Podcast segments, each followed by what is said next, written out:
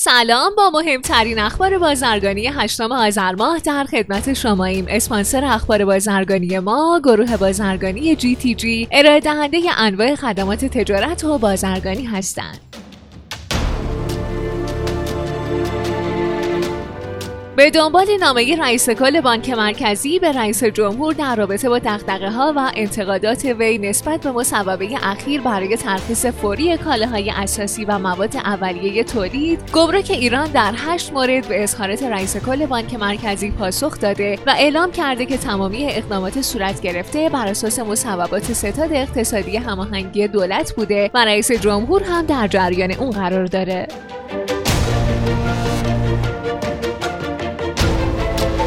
به دنبال نامه رئیس کل بانک مرکزی به رئیس جمهور در رابطه با دغدغه ها و انتقادات وی نسبت به مصوبه اخیر برای ترخیص فوری کالاهای اساسی و مواد اولیه تولید گمرک ایران در هشت مورد به اظهارات رئیس کل بانک مرکزی پاسخ داده و اعلام کرده که تمامی اقدامات صورت گرفته بر اساس مصوبات ستاد اقتصادی هماهنگی دولت بوده و رئیس جمهور هم در جریان اون قرار داره. در عین حال این مصوبه حذف کننده اختیارات و یا کنترل بانک مرکزی مرکزی بر جریان ارزی ترخیص کالا نیست.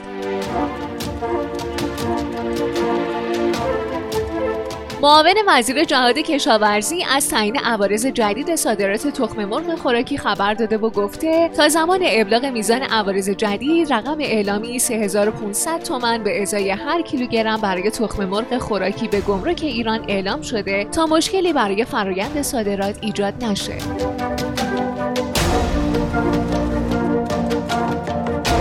دبیر میز محصولات شیمیایی و سلولوژی سازمان توسعه تجارت ایران گفته بر پایه آمارهای رسمی گمرک ایران ارزش صادرات رنگ ایران در سال 96 حدود 82 میلیون دلار بود که در سال 97 با رشد 15 درصدی به بیش از 93 میلیون دلار رسیده. همینطور اضافه کرده بررسی آمارهای صادرات ایران نشون میده در سالهای گذشته سهم بازارهای صادراتی رنگ ایران در چین 27 درصد افغانستان 24 درصد عراق 17 درصد و ترکمنستان، تاجیکستان و قزاقستان به ترتیب 11, 13 و 7 درصد بوده.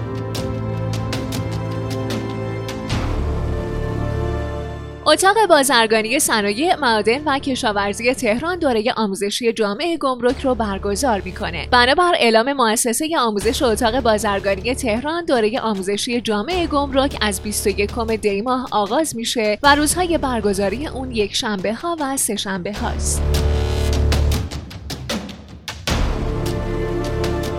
شما شنونده مهمترین اخبار بازرگانی روز از رادیو نوسان هستید.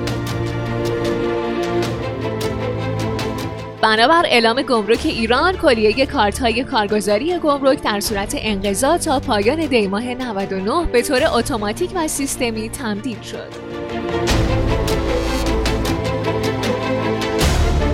بازار 20 میلیارد دلاری برق عراق برای ایران. عضو هیئت نمایندگان اتاق بازرگانی تهران گفته برآورد ما اینه که بازار انرژی عراق بازاری 10 تا 20 میلیارد دلاری برای صادرات ایران به عراق وجود داره. این عدد از صادرات مستقیم برق آغاز میشه و تا صادرات خدمات فنی و مهندسی رو شامل میشه.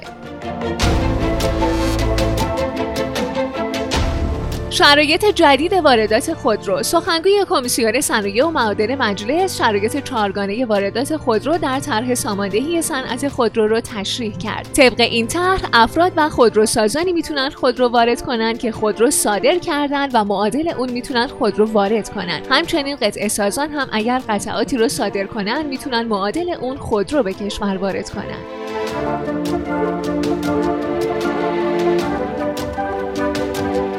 رئیس هیئت عامل ایمیدرو اعلام کرده اتاق گوهر سنگ ها در بخش گمرک فرودگاه ها برای تسهیل در ورود مواد اولیه و صدور کالاهای ساخته شده ایجاد میشه. رئیس اتاق مشترک ایران و ترکیه خبر از جبران خسارت کرونا به تجارت ایران با ترکیه داده. مهداد سعادت همچنین بر کاهش 80 درصدی تجارت با این کشور در سه ماهه نخست امسال هم تاکید کرد. طبق آمار وزارت بازرگانی ترکیه مجموع تجارت دو کشور از سال 2016 تا 2019 به میزان 38 درصد کاهش داشته. خیلی ممنونم که امروز هم با بخش اخبار بازرگانی همراه ما بودین. مجددا از حامی اخبار بازرگانی ما گروه بازرگانی جی تی جی تشکر می‌کنم. مجموعه جی تی جی رو می‌تونید از gtg.ir دنبال کنید.